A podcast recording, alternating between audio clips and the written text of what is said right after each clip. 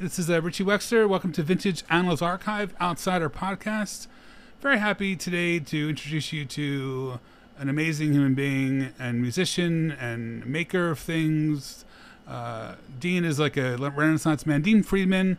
I got to know Dean through his music. I'm a huge fan of his music. Uh, he's got a, he had a few hits in like the 70s and 80s. One was Lucky Stars, which if you watch a video uh, that has Denise Marsa in it, it's one of the best things I've ever seen in my life. It's it's amazing. He had a hit with a song called Lydia, with a song called Rocking Chair, and McDonald's Girl. And uh, unfortunately, McDonald's Girl got him in trouble in Europe, in England. Um, he has much much of his following is in England. He's got a much bigger following there, and, and he for himself. Um, but he does also tours in the states, and I highly recommend you checking him out. I really like Dean. It's you know, and some of the songs are very matter of fact, uh, kind of list songs. There's a lot of humor, and there's a lot of like. I'm a big show tune person. I hear a lot of like musical influence in Dean's work, and I just think his music is just very real, authentic, and just like fun and good. And it tells stories that are very like human and stories of like you know stories about like your neighbor who does this thing like it's just very like human and matter of fact and very um, just real i don't know I'm, I'm, i feel like i'm not doing great explaining this but his music's amazing. And also dean is just like this kind of renaissance man because in 86 he happened to see some vr stuff and he got so into it that he wound up getting so involved in vr that he helped develop uh, one of the biggest systems which is the nick arcade prototype for that game and he created games in vr like early days uh, for nickelodeon. So that's really cool. Dean also wrote like the bible. It's called the synthesizer basics by dean friedman which is like the bible of like synthesizers. So it's you know not everybody can do all those things. Um, i do link i'm going to link all this stuff in the body of the podcast but the book is a link in there. Um, information about the video stuff is in there, and again, and also I'm going to include a, a mix I made of Dean's music, which I think is really great. So I'm very excited for you to, you know, we're always trying to like mix up people that are known that aren't as well known, but I'm really hoping you will become a fan, as much of a fan of, of Dean's music and world that I am and did become. So enjoy, and I really, really can't wait to, for you to share, learn about Dean, and for me to share this. And please check out uh, Dean's music, and I will provide links for all those. Okay, enjoy.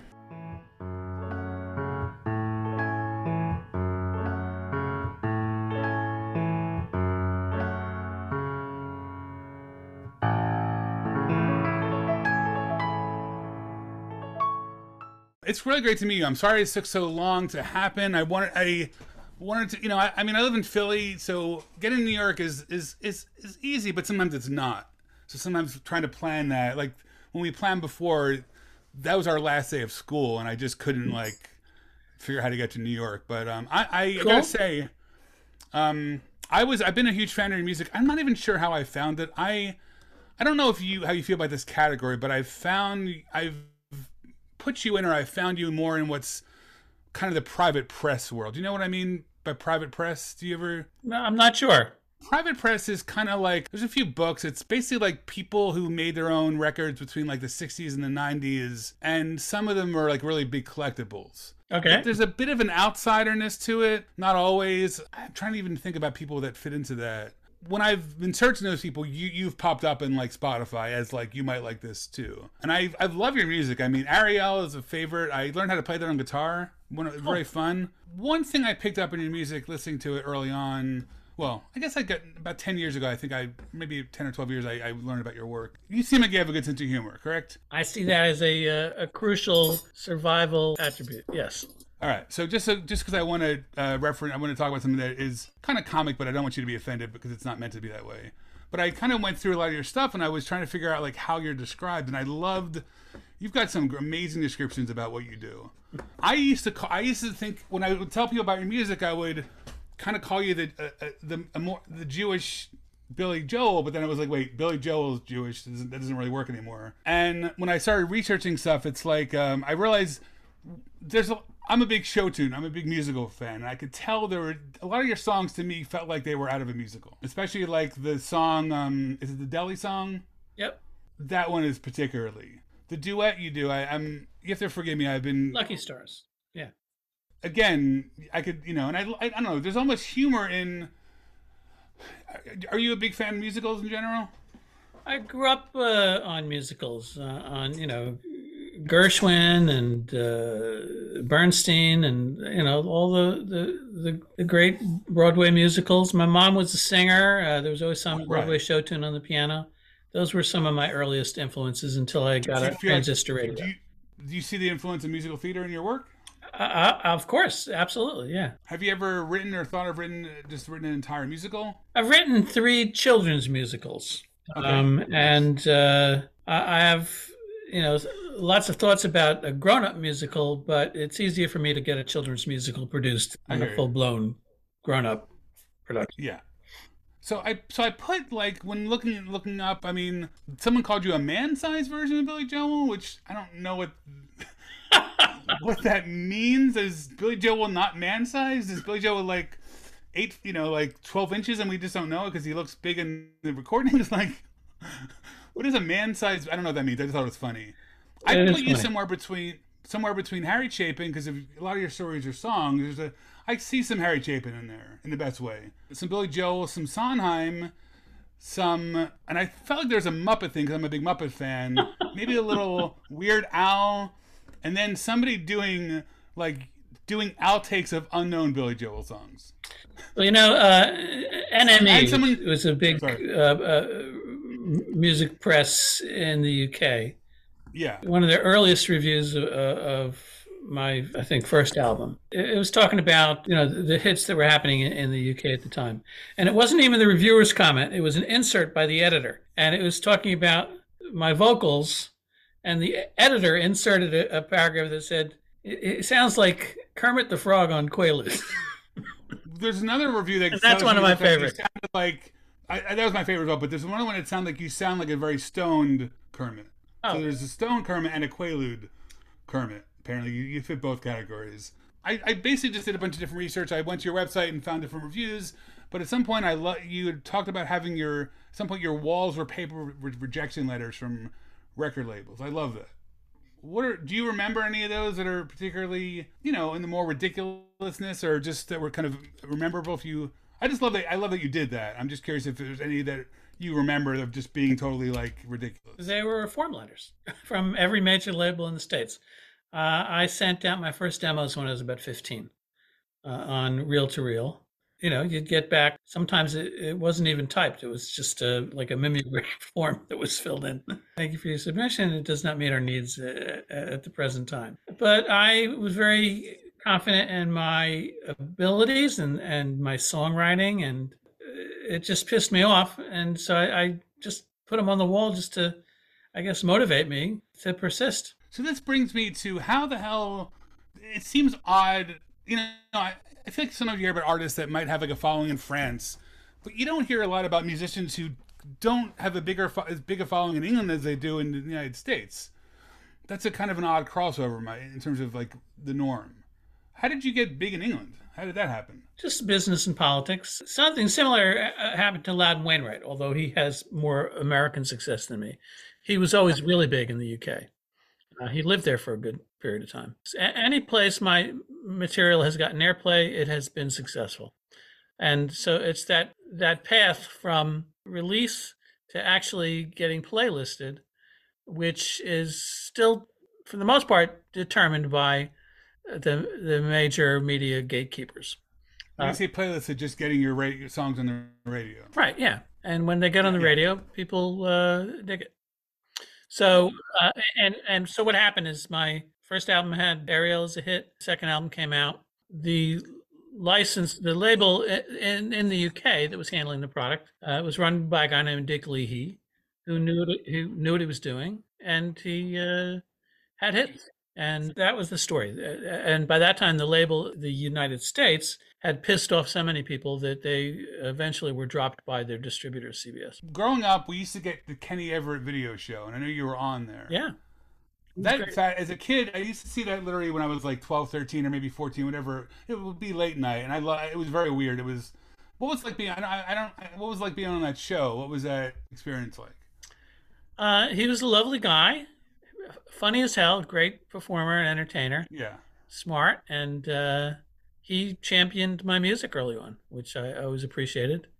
Uh, you've probably seen the classic intro to my song "Rocking Chair," uh, where he opens up a, a soda bottle upside down so it flows up, uh, and he uh, sadly he died way too soon. But so yeah, it was always fun doing that initial round of media. It, it was frustrating because I, I had this nagging sense that the people who were supposed to be my corner in terms of running the business and management uh, were really not up to the task.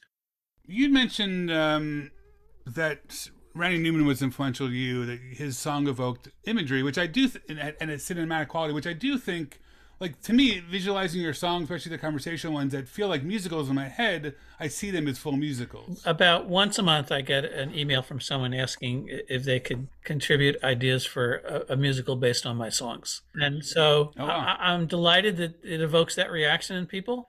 Uh, it's not surprising because again, you know, that was a lot of my early influences were all those great uh, Broadway uh, songwriters uh, and I naturally incorporated that into my style, along with you know a slew of other influences. And my only reluctance is that it takes about you know five to six million pounds to launch a musical in the West End. Who knows what it costs to do it on Broadway? You know, I still aspire to do that, uh, and I think the material can more than support it. So yeah, it's always encouraging and flattering to hear folks ask that question, I just say, look, if you got the funding, let's do it. Do you find that you write conversationally, naturally, or not so?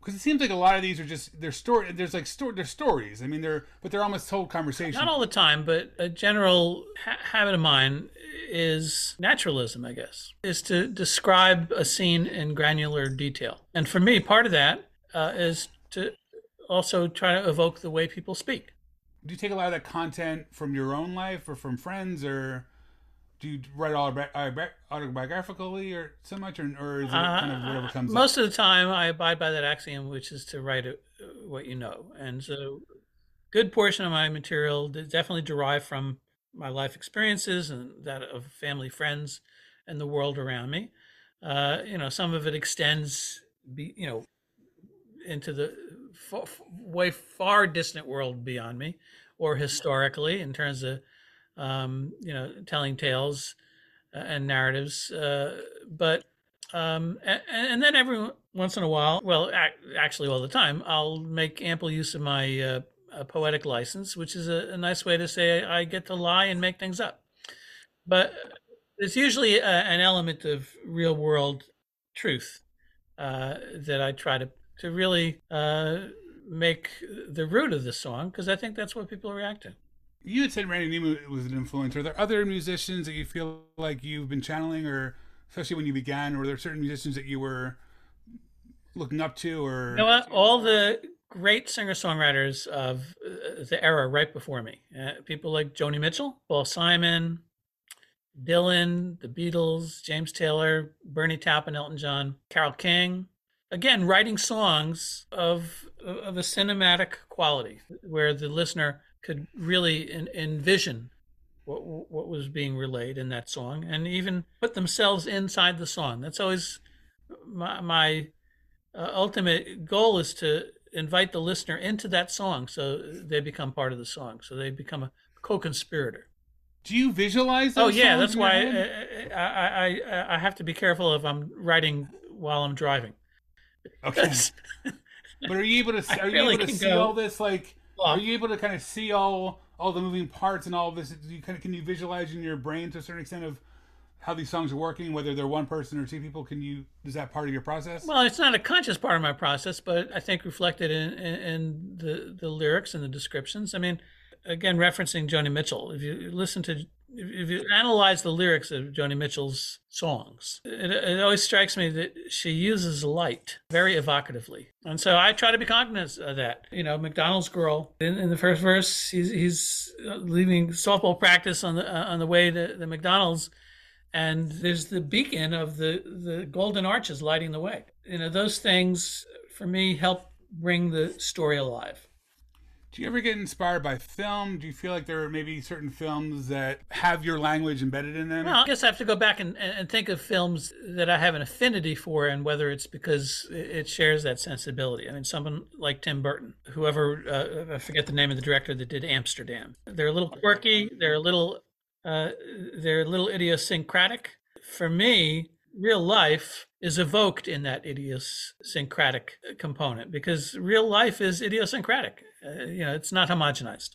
You, you know, you go to England. How do you then get involved with like VR? It seemed like you were on the cutting edge of like VR stuff, probably in the '80s, correct, or even maybe in the '70s. In the '80s, uh, it was because I was dropped by my label.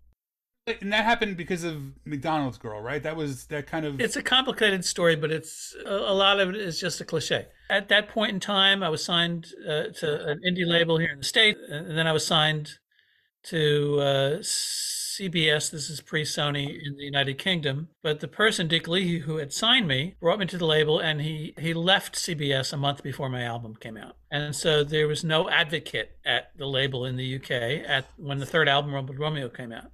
Uh, and they uh, elected to put out McDonald's Girl as the first track, even though everyone said, well, you know, because of the BBC uh, rules against anything that uh, uh, smacks of commercialism, they're not going to play it. They did it anyway. It was officially banned by the BBC. And then they just lost interest in it. And again, it also had a lot to do with the fact that Dick Leahy, who had brought me there, uh, had left right before the the release. Dick was a great record guy. He went on to have, you know have huge success with George Michaels. The business and politics of it. It's as simple as that. You know, I understood. It just seemed a little far, a little bit much that they actually that even the American label were like, we can't use it anymore because it didn't seem related to the problem. What can I tell you? The, the song itself went on to become a hit just a few years later in in Norway with the Blenders. Barenaked Ladies uh, uh, did a cover of it. That was their first airplay hit in Canada. Um, and 33 years later, uh, it was licensed for a national TV and radio campaign here in the United States. Have you licensed a lot of your uh, music to other musicians over the years? Uh, not as much as I'd like because I never really had a, a functioning uh, publishing company. Okay. Um, my early publishing was tied up with the, the original label I signed with, uh, and then never really lifted a finger to do the job. So I get covers and I get you know sync licenses here and there, and occasional films and compilation albums. Um, and there are some fun covers of my material. Uh, but it wasn't until YouTube came along where the general public was exposed to my music that covers, you know, all over the world. One of my favorite the video for um oh the video in Lucky Stars is amazing. I lo- I've watched that video like 30 40 times. The video the video of when you're it's you and I guess I forget her name. I wrote it down here, but I yeah. And it's just it's just like you know it's just, it's over the top and it's so good and it's and it's like well it's funny you say that because i couldn't stand it in fact it was so bad that that even though lucky stars continued going up the charts uh, in, in the united kingdom top of the pops refused to play the video uh, the, the second week because you know in terms of just conventional standards, it was so lame. I'm glad you say that. No, no, I, I appreciate that, and I, I, love the song. I'm proud of it, uh, and I acknowledge that it's one of the corniest uh, duets of all time, but that's also part of its uh, enduring charm. The only thing is that this was right before MTV. What I was hoping to achieve on uh, on the video shoot was to do you know through composed uh, music video on a real set. I- am glad you enjoy it, uh, but there have been so many really fun cover versions of it o- online on duet side. So I always delight seeing another cover version of it. There's been a cover version of it uh, that was done by someone who cut in Kermit the Frog and Miss Piggy. I saw that and I wasn't, it was done in a way that I couldn't tell if that was real or not. It looked pretty fake, but I liked it. It was well done. But to answer your question, the, digressed uh, from earlier on, I was dropped by my label. I started working with uh, one of the earliest synthesizers, the Synclavier, uh, that got me working with the Synclavier got me into synthesis. I, I authored a book. I wrote best-selling texts and consumer guides on synths. I started doing a lot of articles. Uh, so tell me real quick. Tell me what what about that stuff you enjoy. What how'd you get into that stuff? What did you? What was it about that stuff? And it seems like that's also a natural. I, I was joking that you're like kind of like a Brian May because he had some all the science and, and he does like he does free art, but he has he's got a doctorate and he's he's, he's a uh, physicist. I'm, I'm, curious and I like to learn and I like to explore yeah. and, I, and I like to play. And so for me, working with you know some of those early really powerful uh, synthesizers was fun. It was fun uh, trying to understand them and, and, and figure out what they could do and what kind of sounds they could make. The fact that it was very new to me, I think, uh, enabled me to express it in layman's terms in a way that it was easy for any reader to grasp. Because I was just trying to understand it myself. So I, I, was able to explain it in ways that that made sense. And uh, after the book, I did a three part intro to synthesis video series, which to this day is the go to introduction oh, to music electronic synthesis around the world. In that time frame, did you ever do a little more of like electronic music? Were you making? Were you more into the technology of it, or were you actually using it? To, did you ever make you know, weird, not weird, more avant garde like sound. I, I, I did compose semi classical piece for acoustic piano and electronic synthesizer for the DX7 for a brilliant pianist and musician, uh, Rebecca Lebrecht. That's an example of something that would be sort of a hybrid electronic music, uh, acoustic uh, composition, strictly uh, instrumental. But for the most part, you know, as much as I became a synth maven uh, and wrote these best-selling books on electronic synthesis, to me they just served the the song. So my main uh, work was still writing songs, and in terms of record production, the synthesizers uh, were just another color uh, in the color palette palette of, of, of sound that I used to make records. So you had a seven. It looks like you had a 17 year break in That's right, yeah, between uh, the third album, Rumpled Romeo, uh, and when I finally got to put out Songs for Grownups. Although I had been writing and doing recordings all along during that gap, uh, I never stopped being a, a, musician. I never stopped being a songwriter. But it was finally getting an opportunity to put out that album. And, and then with the advent of the internet, it made it possible for me to reconnect with an audience of a few million folks who had purchased my records prior to that time, who uh, it was impossible to reach until the internet came along. What would you say equivalent of your? It seemed like you you were big in England. What was is there another artist that would have been equivalent to you in the states at that time of your of your caliber? You know what I mean? Were you like, were you, I don't know, were you on a Billy Joel level? Were you on a Randy Newman? Like, where were you at in terms of, were you a pretty... uh, well, for that brief period of time, the folks who bought my albums and went to my concerts, uh, in their minds, I was as big as any of those folks. Uh, and to this day, they still can't understand why I'm not playing uh, coliseums and stadiums. To me, you're you're an amazing musician. I, lo- I mean, I love your music. There's this whole frame of music called private press music or vanity records, they'll call it. You know, not people that that just were really amazing songwriters that just had their own world. Um, but it was a more, you know, people say folk music and they don't always remember the, that that means music of the people. There's something very real and authentic about your songs of being just reg- about regular people, which is why I think I like. Thank you for those kind words. I can't claim to be modest about my opinion of my work. Did you see a difference in the music game or business, whether as a fan or whatever, wherever you're at with it, from the 70s to the 80s in terms of how the game was played? You know, there were so many trends that, that were evolving uh, simultaneously.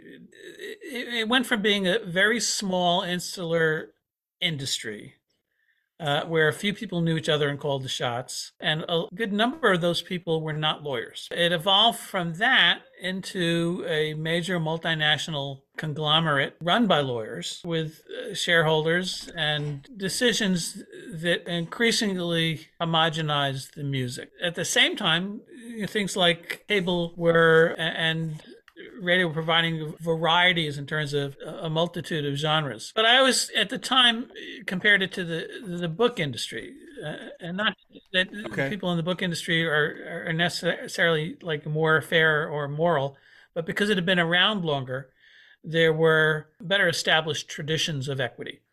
Uh, artists yeah. retain, writers retain their copyright you know, even if they're licensing it for whatever. Uh, that doesn't happen in the music business until you know, some reversion clause came into effect, the percentages were different. The music uh, was a wild west frontier, and then for a, a couple of decades they were making so much money because they didn't have any competition from video games or all the kinds of multimedia that exists now that the the major labels could almost not make a mistake and they would still get buckloads of money in the door Have you always owned the, the um, publishing to your own music, or do you not? Own No, frustratingly, first two albums were signed over to the first label that I signed to, the Sound Recordings and the Publishing. The 1978 Copyright Act uh, has a reversion clause where one of them reverted back to me in 2013, the other will revert back to me in 2033, uh, but that's just for the United States. So there's some improvement in terms of that concept of the intent of copyright, which is to protect the author and composer uh, and give them motivation Yeah. and incentive to continue doing it, to be able to to, to make a living. Uh, that intent was defeated by the nature of publishers who would buy out control and uh, and then not pay the artists or pay them a piddling sum, or like Spotify paid them one thousandth of a penny. The the, indi- the industry's changed for a, a lot of different reasons. What what hasn't changed is that they're still taking advantage of the artists to a large Yeah. degree. But at the same time, I'm always heartened that despite that, despite all those challenges, despite the inanity of the business, despite the structures and inequities, uh, there are always really talented performers, writers, uh, singer songwriters, recording artists that find a way to get through. Well, look, one uh, inevitable consequence of the internet and uh, you know all the the social media that exists that is that for for all the potential negativity and the downsides of it, it does give an opportunity and voice to so many more people to express their talents. And you go through TikTok, and the reason you walk, you lift your head up five hours later is because some of it is inane, but but so much of it is really uh, entertaining and and creative. Those people never had a chance to express those things.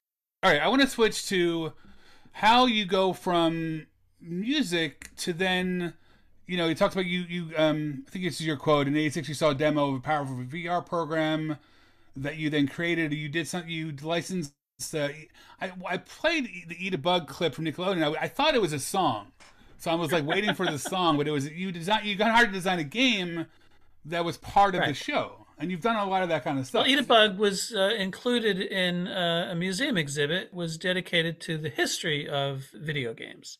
The Frank at the Franklin Uh, Institute think or the Franklin? Institute. And Eat a Bug was, uh, you know, the first VR game on national TV. And from that, I started doing virtual reality games and environments for television and, and chil- children's museums and theme parks all over the world and did it uh, for a good period of time during the 90s. And it was great fun. It was cutting edge. It was like two decades ahead of its time. It was How is is that a career you still pursue? Is do you still do work? Do you still work in that world? You know, I get queries now and then, but I, I do expect to do more of it in the future. These days, I go my modest way and I tour and I, I, I put out an album every couple of years. where do you get? Where do you live now? I know you grew up in like upstate New York. I thought, right? I grew up in Paramus, but I live upstate New York, about an hour north of New York City, in Peekskill, New York. How does just real quick? How does Judaism, if if any way, fit into your life or your music or your or you know, is Jew, being Jewish and is that a big part of who you are? In in whatever way you want to interpret that. I don't necessarily mean religiously. I just mean in terms of a of a human as a person. Uh, well, uh, musically, I certainly w- were influenced by all the great Jewish songwriters, uh, uh, uh, as well as non-Jewish songwriters. But you know, this Yeah. this is certainly a, a, a tradition, you know, of Jewish songwriters. I, was raised not particularly Orthodox at all. We were not religious. My mom would light candles. We'd go to synagogue every once in a while. But then, when I was uh, when I hit adolescence, uh, my mom was convinced I was going to become a big drug dealer in high school, so she sent me away to yeshiva. Uh, little did she know. So I spent four years in a yeshiva, two in an all-boy Orthodox yeshiva down in Baltimore.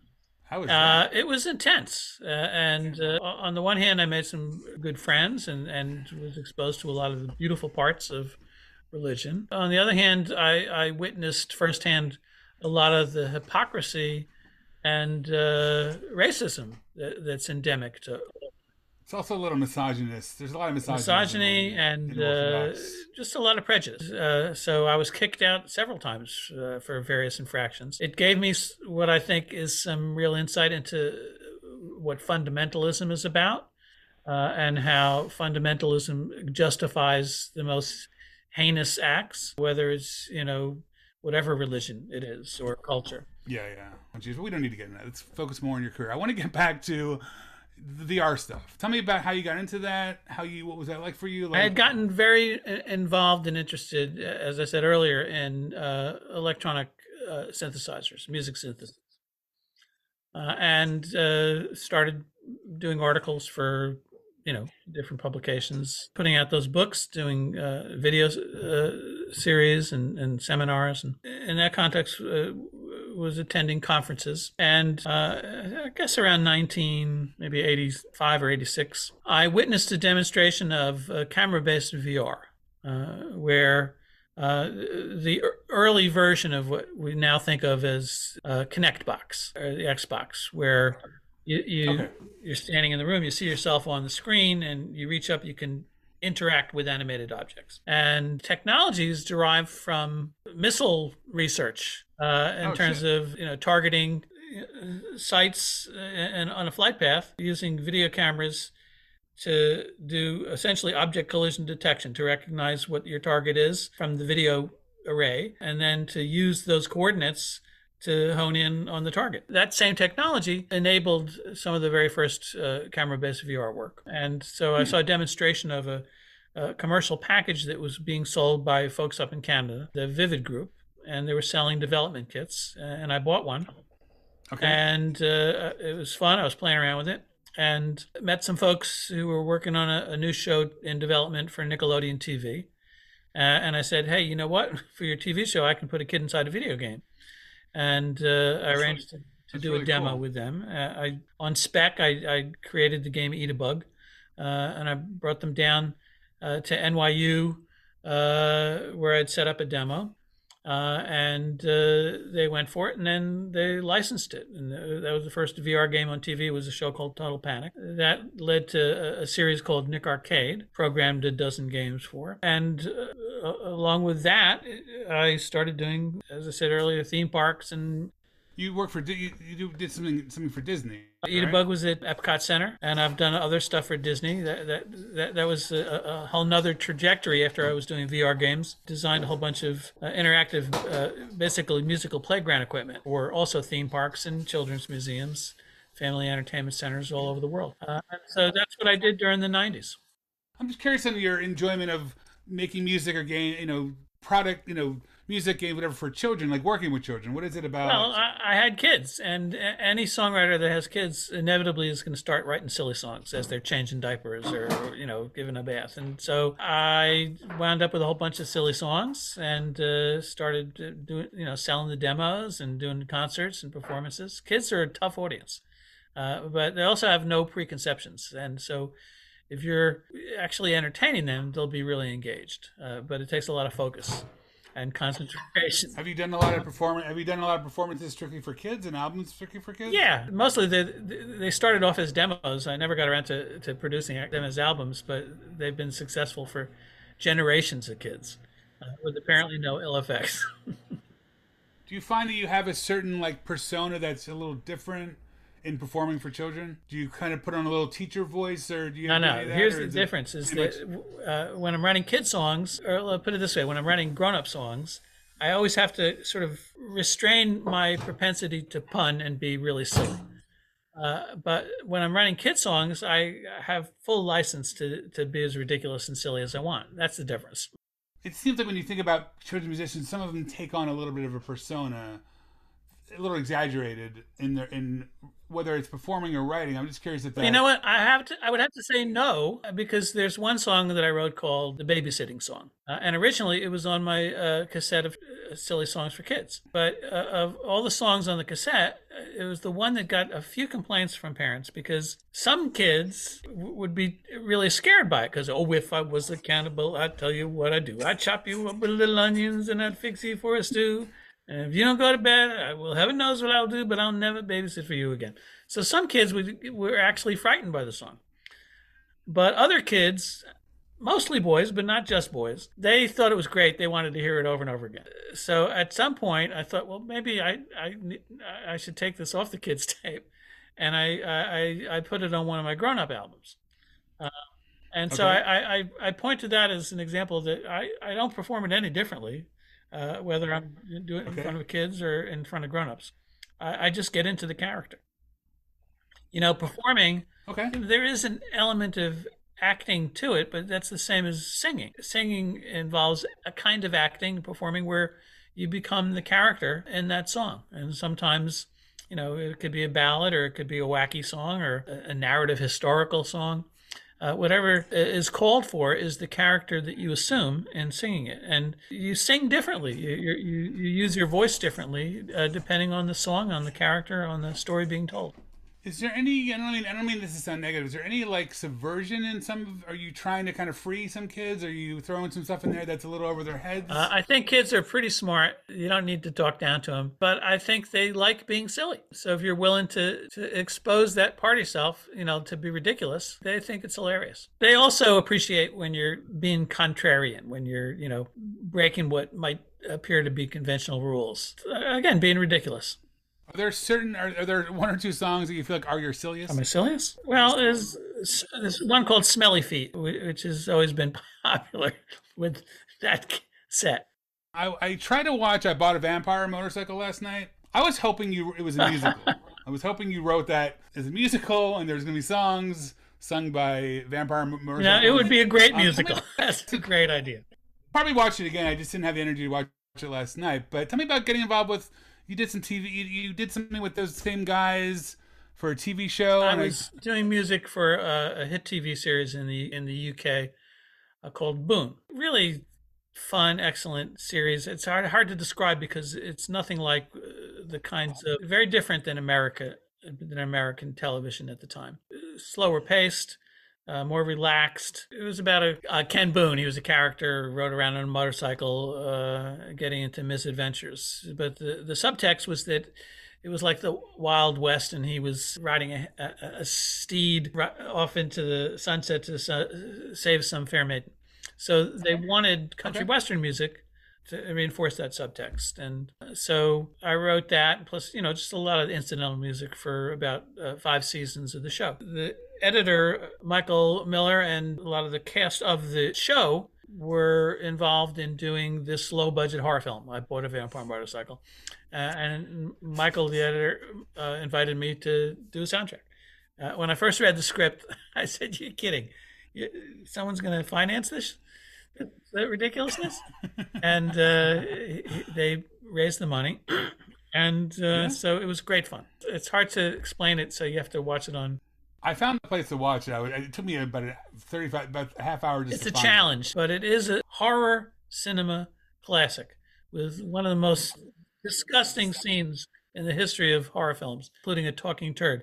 And uh, as soundtrack composer, uh, to orchestrate that scene was one of my biggest challenges. But it's also a fun, ridiculous movie. The, the lighting's kind of dark. I think you're right. A, a musical version of a, a boat of Vampire motorcycle, likely to be a surefire hit.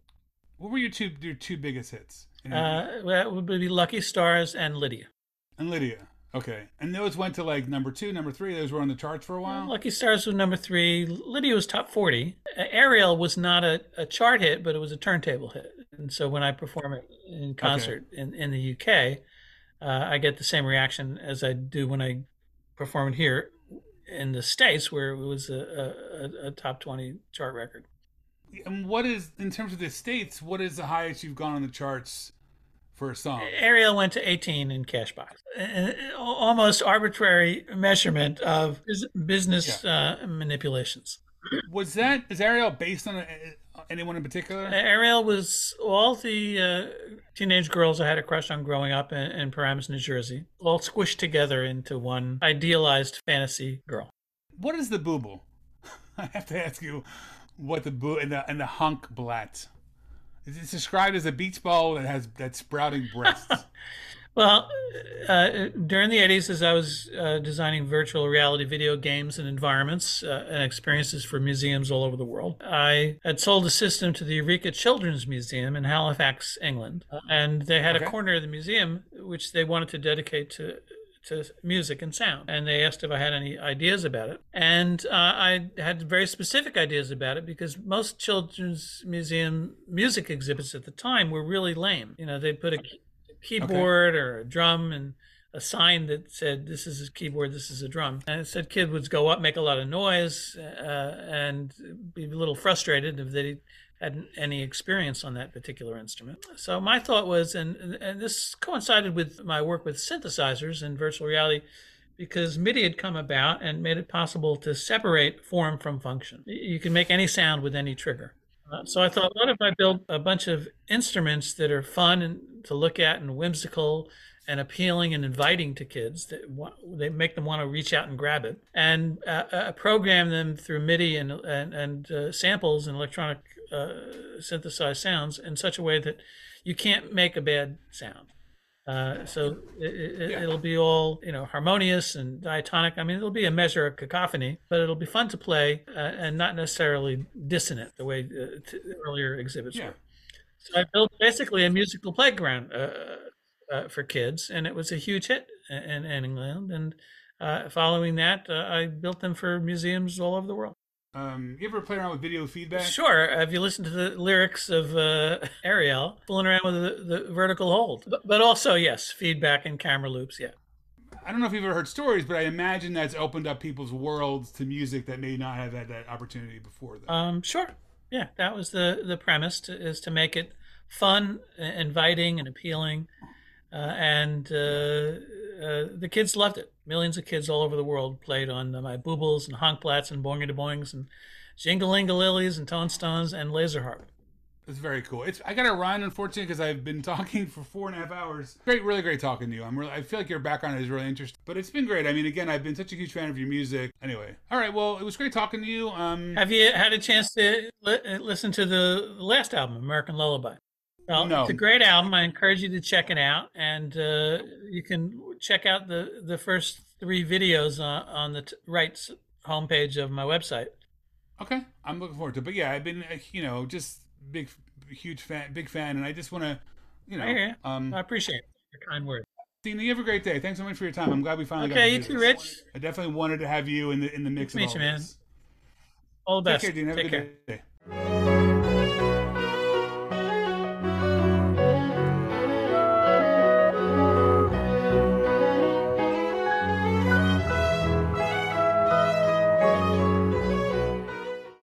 Thanks so much for checking out this episode. For fans of vinyl and older music, you know, vintage records, uh, you're in a you're in we're in a good place. We just did an episode with David Gebro, who runs this amazing deep dive podcast called Discord Graffiti, and he works with Paul Major. Anybody who's in, I feel like anybody who collects music kind of knows who Paul Major is. If they don't, they should. He's just like this master uh, mostly connected with like psychedelic and what's called private press music. You know, what they they they if you I rec- highly recommend uh, becoming a patron of theirs. And there's one twenty dollar level, which is the Paul Major, where you get to hear about all these like outsider. Um, and what they refer to as real people music. That's totally along the lines of what we're doing. Uh, this episode, obviously, we're getting ready to do an episode with this um, guy Dean Friedman, who's kind of in the private press vein, in my opinion, but also did this cr- crazy book about synthesizers. We are upcoming with uh, two. We like to highlight people's pages, and I'm doing one with Dollar Country and Earful of Wax. Both like highly know their vinyl. Um, so enjoy. Thanks so much, and please check those out. And uh, I will see you next time thought in different ways. Look around.